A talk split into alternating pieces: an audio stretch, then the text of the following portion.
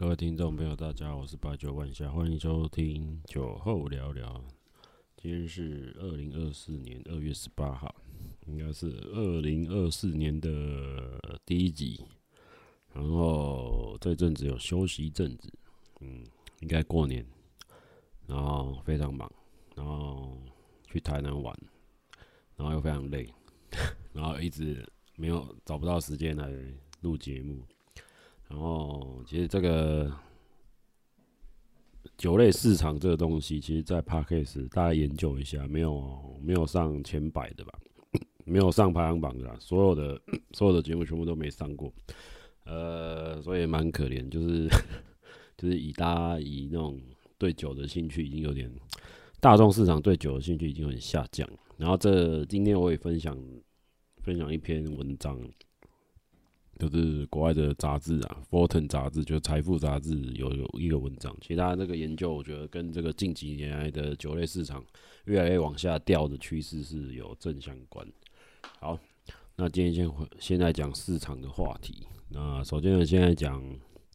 呃个股的美股的一个报价。现在大家大家回顾一下近期的表现。那第一。有帝亚吉欧，帝亚吉哦今天来到了呃昨昨天呐、礼拜五吧，哦今天是礼拜日，礼拜五的最后的收盘价是一百四十六块点九零，然后海宁根是四十七块点九六，君度人头马是十块点六二，呃百威英博集团是六十二块点二四，啊嘉士伯嘉士伯集团是一百三十四块点七五。好，目前的趋势啊，其实大家的以帝亚吉欧来看呢、啊，帝亚吉欧，我们从这个月份整个月啊，它是只有稍微上升了百分之五而已。对，一月份的部分，那海宁根的部分在冬季嘛，其实冬季啤酒是比较低迷的，所以它在一月，从我们回顾是一月到二月之间是下降了，呃，整个股价是跌了超过三点三点八 percent。这个烈酒的部分，其实他们跌幅是有限的，因为冬季毕毕竟烈酒还是有它的硬需求在。那啤酒的话，像对啊，百威英博居然就是一个月内也是小跌零点七三呢 percent。那股价的话，目前大家各个酒厂是面对一个蛮严重的问题，第一个是通货膨胀，还有原物料一直上涨。那我今天就来讲一个，应该这个问题应该所有人都会，所有酒厂都会遇到。好，那先首先从百威淡味啤酒的那个风波开始啊。那在风讯杂志、财富杂志这边有一个二月十五号这一篇文章，他指出啊，呃，就是除了疫情两年的那个封城啊，就是大陆那边的最大市场，还有各个欧洲市场的一个疫情，呃。大家都没办法外出嘛，然后所有的社交活动全部终止。那疫情之后，然后还有这个百威啤酒的一个淡味啤酒找那个变性人代言之后，他们的损失惨重。呃，一个到现在那一支啤酒还是救不起来。那甚至川普啊，蛮好笑。川普因为他是百威啤酒股东啊，股东之一啊，所以在川普甚至在一个场合上面说要要给百威啤酒一个机会或这样。对，我觉得这个还蛮特别，就是现呃。总统候选人为了一个啤酒产品做发言，我觉得这应该是史无前例。好，那再来就是这篇文章指出呢，就是 除了百威啤酒他们的主要的财报显示啊，就是整个就是淡味啤酒都是往下掉的，还有零零售商那边是掉了百分之七 per 十七 percent 哦，就显示这个十七 percent 是蛮严重的，就整个掉下来。然后再来就是。呃，大家消费的能力有降低了，所以大家要么就是 M 型化，要么就是买很便宜的酒，要么就买很贵的酒，然后中间那一个价格带的就没有了。那再就是高端市场部分是没有掉啊，可是百威集团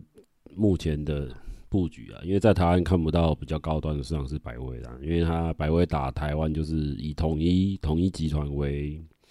为代理商嘛，最大代理商。然后我那时候去台南玩，全部的 全部看到就是百威，对，因为统一在台南嘛，啊，台南就是嗯，就是很支持在在地产业吧。然后呢，百威啤酒呢又是 Made in China，然后台南又是非常绿的城市。好，我觉得这个非常的吊诡啊，这产生一个很吊诡的一个现象哦。好，这个我就不予置评。那再来就是，呃，百威啤酒，他们目前的成本也是上升近六 percent 了，就从应该各个酒厂了，从二零二二年的四月到二三年的部分，第一是俄乌战争，然后第二就是啤酒花也上来，然后铝罐、铝罐、铝锭啊那些也上来，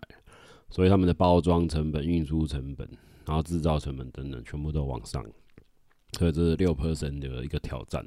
那大家的通货膨胀啊等等，就是直接面对。然后再就是海宁根的部分，他们也是，呃，他们的预期财报也是低于分析师的预期，所以他们也是跌了。这这几个礼拜跌了差不多三三周吧，跌了差不多六 percent，六 percent 的部分。那其他百威在二零二三年还有小涨了十。十十 percent 的价格，就是他们的产品。二零二三年，他把他们的产品价格有调涨十 percent，然后他们的下半年销量还是继续往下跌啊，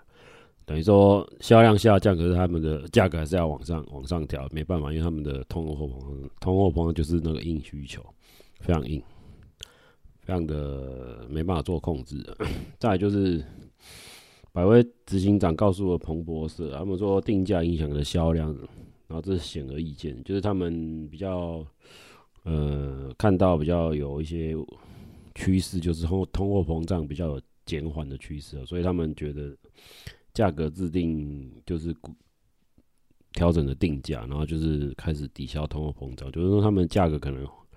基基于一个阵痛期啊，那阵痛期之后就应该就会回稳，他们相信市场会会给他们机会。那接下来就是他们的后面这个有个看法，就是说为什么最近的酒类市场为什么一直一直往下掉这样子，就是根据二零二二年盖洛普的民意调查，虽然是啤酒，但是美国人的首选饮料。那在过去二十年里，他们的欢迎程度有所下降。就是盖洛普回溯二十年的数据，大数据告诉我们，啤酒的销量啊 有往下掉趋势。二零二三年啊，美国啤酒出货量达到了四呃四分之一的世纪以来最低的水准，就是在二零二三解封后啦，反而解封后大家喝啤酒的的量变少了，然后。呃，除了啤酒量变少之外，还有葡萄酒的销量也一起掉下来。好，再就是第四代的部分。第四代就是它把它归纳在二零是吧？二零一零年左右的出生这一块的小孩子，这些世代啊，我们统称第四代。那第四代这一些人，他们觉得对酒类的兴趣是会越来越少。他们就百分之六十二的人表示自己曾经喝过酒了。那这跟二十年前相比的百分之七十二是有下降趋势，已经下降十 percent。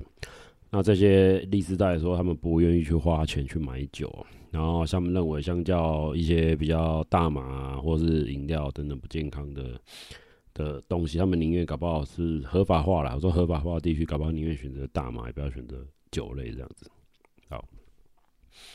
那他们还是觉得，呃，有三分。之二的人觉得，就是十八到二十四岁的青少年觉得，就是他们觉得会对酒类影响身体健康非常担担心。好，对这个第四代来说，他们觉得更喜欢比较高品质的烈酒啊，或是鸡尾酒，或是非酒精饮料，或者低酒精饮料。好，所以你也看到这几年的趋势，这三年的趋势全部都往低酒精，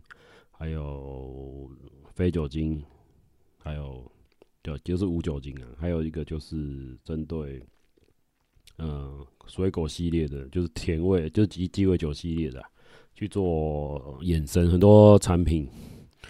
啤酒类，其实台虎的策略就是以水果为为主打嘛，然后可它的它的浓度又是往上，就是九点九的系列，我觉得它后面可能会有遇到一些撞墙期啊，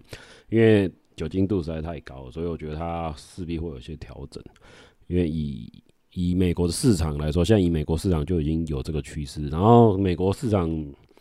会传来到台湾，可能三到五年嘛，就是整个消费模式。其实台湾目前很多的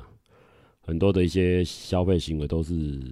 美国那边会慢慢的引导过来这边，所以大家不知不觉就会受影美国的影响，美国市场的影响，对，大概是有这个很明显的一个趋势啊，就大家去观察的话，就任何市场上的变动啊，或是三 C 产品等等，美国那边或是一些嗯呃 Me Too 啊等等，就是美国那边有些还有诈骗手法，就是欧洲那些像现在股票集团的诈骗手法，就是早期欧洲那边在在做的。可是现在台湾就没办法，Google 跟脸书没有任何作为，对，这是他们早期欧洲那边面对面对的一个欧洲美国面对一个诈骗手法，啊也是传传到台湾。好，然后回归正题，就是他们觉得，呃，酒无无酒精饮料跟就是无酒精饮料跟呃低酒精的。的饮料就是呈双位数成长，就是目前的看到的财报是这样。那其实酒类公司不断在做变化，就是他们像百威啊，一些海尼根呢，就是走无酒精饮料的销量，他们成长了百分之二十趴，对，所以他们财报也是很明显的觉得他们无酒精饮料跟一些软性饮料有，上升的趋势。从我们这几年看财报的一个一个一个一个都抓到一些重点，就是他们不会放弃无酒精饮料这一块。你看哦，呃，百威啤酒的无酒精饮料没有进来到台湾，那海尼根的有进来，然后台湾啤酒自己也有做金牌 free，就是无酒精饮料自己做。那麒麟，麒麟的无酒精饮料，我觉得它没有打打的那么明显，也没有进来，没有明显的进来了。那再就是台面上的无酒精饮料，可能是德国系列的，德国系列宝莱纳等等一些比较低。比较欧洲系的少量的精酿做无酒精的，好，那现在台面上的无酒精的数量就降低，然后再就是低酒精，就四 percent 以下，四趴以下的酒精程程度、酒精浓度这一块的啤酒就淡味啤酒，所以麒麟霸之前前三年吧一直非常夯，就是疫情前麒麟霸是非常夯，那现在还是蛮夯的，就是它的淡味啤酒的还有。呃，百威，百威也是走淡味啤酒的一个路线，所以目前淡味啤酒是一趴嘛，就是上一个我们以我们的经济规，呃，就是经济时间轴来说，它是三到五年一个时间轴。那 以呃单味啤酒，我觉得那一段高峰期已经过了，你真的后面酒厂要追的是无酒精饮料跟 跟那个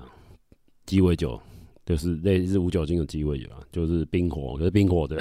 冰火还是没有推出，目前是没看到它有无酒精一系列，所以说这个生态趋势哦，对，还有近几年气泡气泡水非常的夯，我觉得它气泡水的的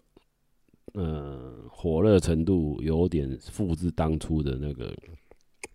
那个茶类饮料，对，或是。更早期汽水啊，对，更早期沙士，然后那一代就是很早期的沙士汽水、可乐的。可是后面近期就是为了健康，我就是以气泡水为为主打。好，气泡水这一块，其实在欧洲那边已经红红了不知道多久了。反正就是它，我们现在消费行为都会受过受到国外全球化的影响，所以我们会影响我们自己的食衣住行，对，包含一些你用的手机啊等等，你用的平台啊，影音平台都是以。美国为主导嘛，Spotify 啊等等，Netflix 啊，对，就是这些大品牌在这主导所有的呃意识形态。有老实讲，他们为了这些，然后 YouTube 啊，为了这些，呃，那个叫什么呃，所谓的后台的大数据推播，这些都有精密的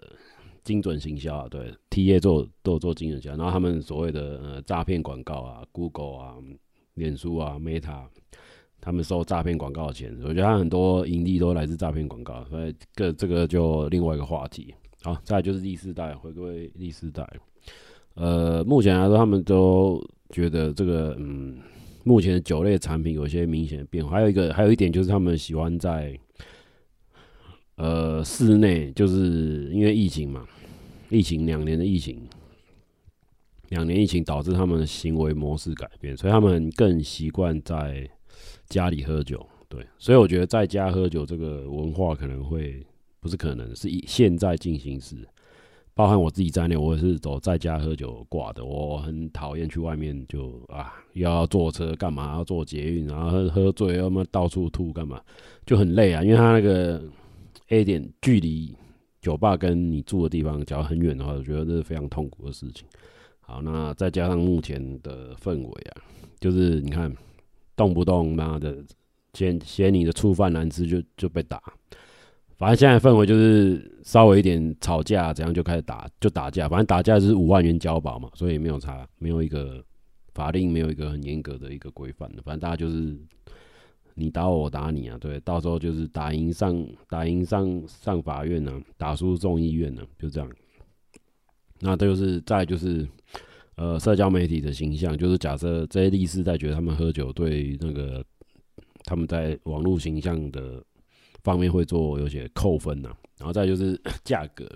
我们刚刚讲就是出外喝酒非常贵啊，就是通货膨胀酒，是你一杯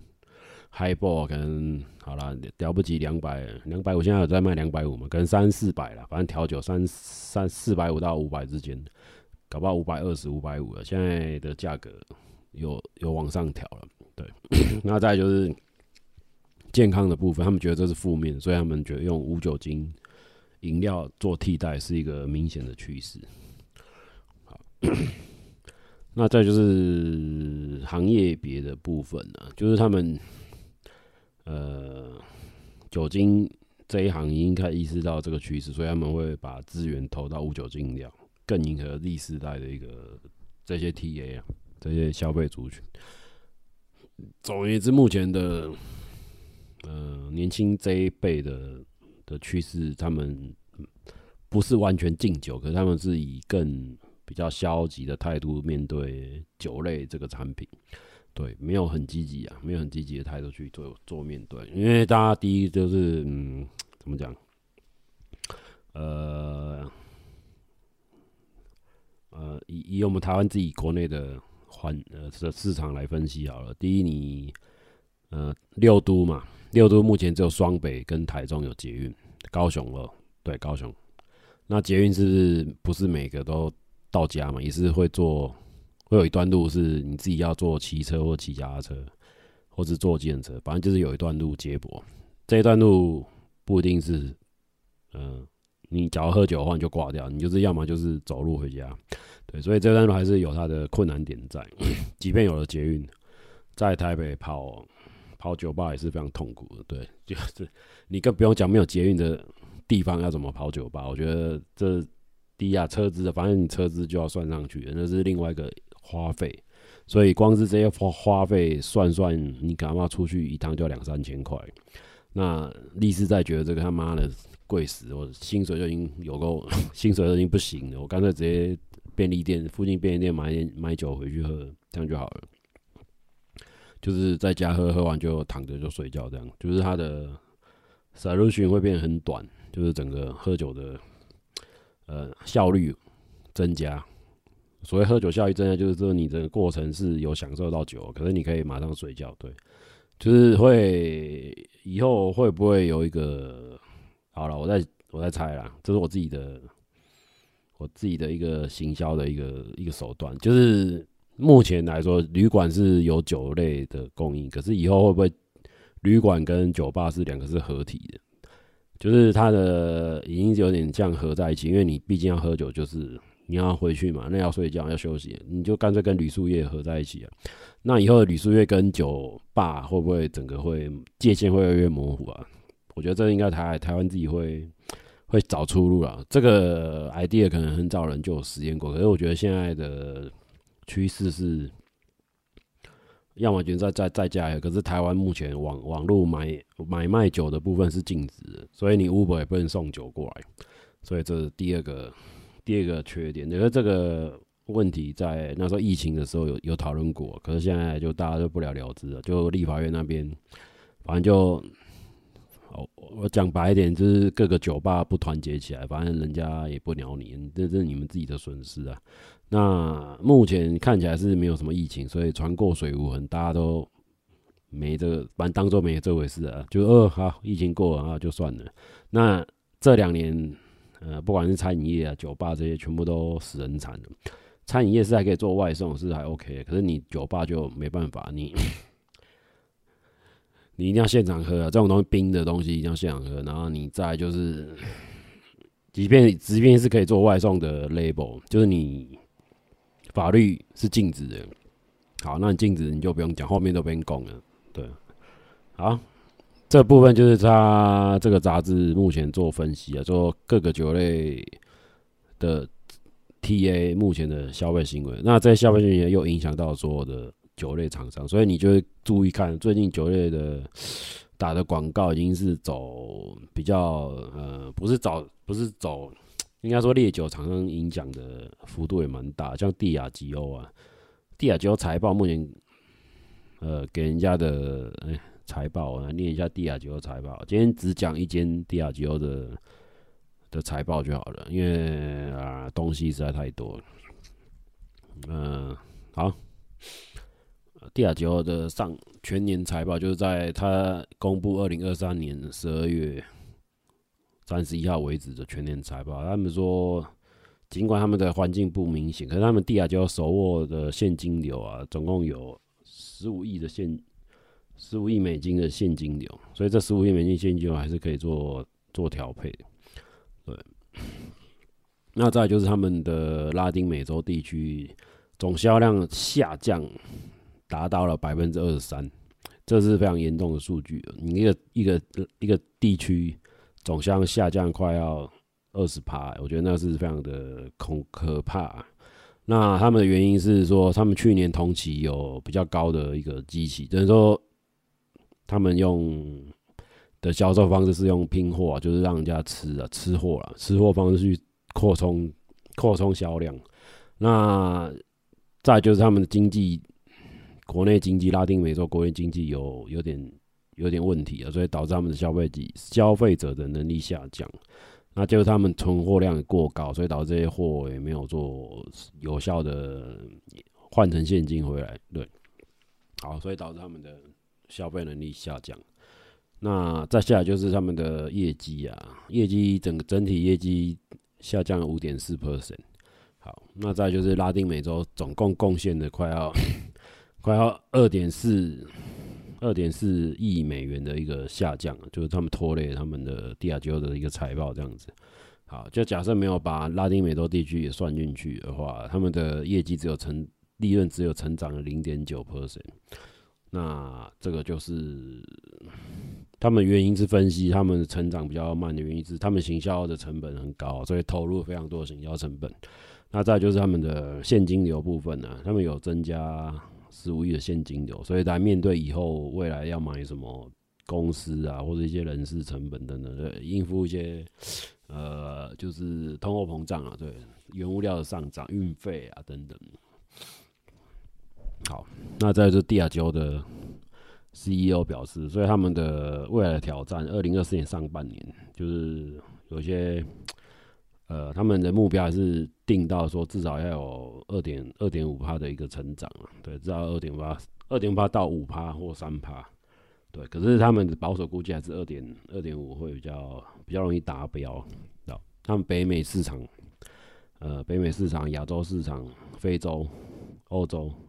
都是还不错，就有成长的啦。对，那北美是有点问，之前是有一些问题，目前是有慢慢变好的趋势。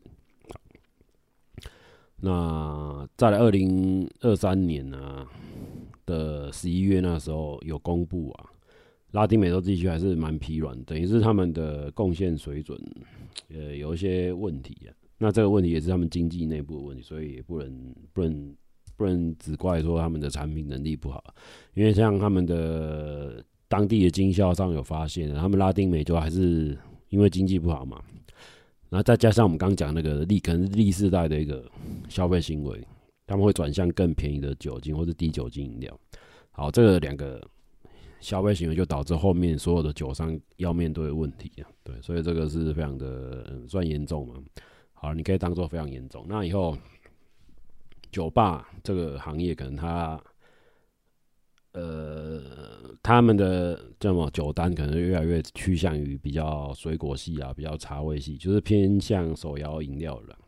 已经跟手摇饮料没什么界限，因为你没有酒精嘛，走无酒精的就是手摇手摇饮料，只是你卖的是你的装潢，卖的是你的氛围，还有卖卖的是你的 bartender 的一个一个一个收酒能力这样子。好，好，那再就是。帝亚吉欧这边，他们下半年还是觉得，呃，他们预计还是要拼一下啦，在所有的产品面要做多元的一个开发，还有一些行销。然后，因为他们是烈酒的领导品牌，所以他们一致认为，他们觉得还是有一些成长空间这样子。好了，这是他们的帝亚吉欧的一个财报，所以他们全年公布全二零二三年全年财报这个东西带来了一个，呃。主要的重点就是全球经济不是很好，对，就是 以 以目前大家的消费能力，可是看起来啊，以股票啊，以台股现在挑战万八，可能万九啊，对，可能第一资金全部都在 AI，全部都涨在台积电，所有的都是以 AI 为衍生相关的呃股票概念股的题材一起涨，对，所以你美国那边也是找也是涨科技巨头啊，所有的科技巨头全部涨啊。就是 Google 啊、脸书啊等等，全部涨。那一些比较呃民生必需品那些就比较疲软了。就是你看可以看得出来，所有的全球的资金都是往 AI 去去压，还有未来搞不好电动车啊等等。好，那电动车其实特斯拉现在已经有点变落落水狗，因为之前有一些问题，然后有些目前马斯克没有想要。一个合理的方式来应对他自己的电动车销量往下掉的问题，好，这是另外一个课题啊。然后我们还是回归我们的酒的酒的部分。好，那今天带来的蒂亚吉欧的一个财报，所以有些东西细部的东西给大家自己去看，我只是挑一些比较重点的东西来跟大家分享。好了，那今天就录到这边哦。那可能下一次，好了，下一次录不知道什么时候。好，今天就这边，拜拜。